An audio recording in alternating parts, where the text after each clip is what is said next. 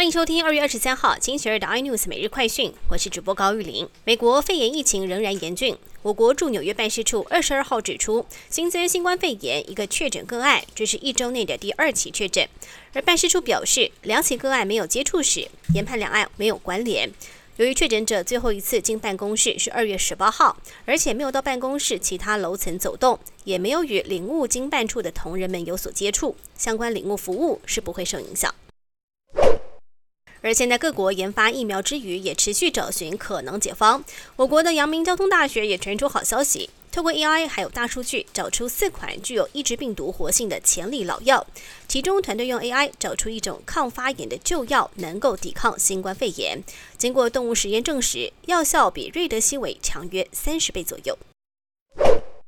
健保眼底部分重担出现了重大的变革。除了要加严旅外国人停付保制度之外，也将推行药费、检验、检查费的部分负担，包括取消百元以下药费和慢签免部费负担，药品单次收费四十到两百块钱。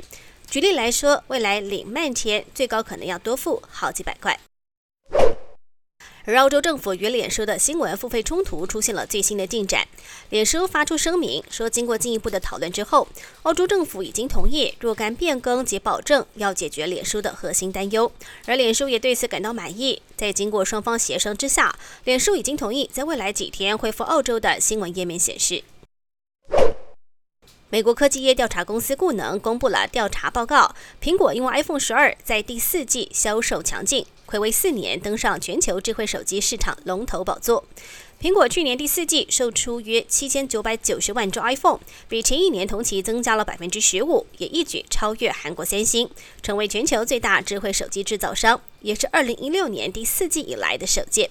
更多新闻内容，请锁定有线电视八十八 MOD 五零四 iNews 最正晚报，或上 YouTube 搜寻三零 iNews。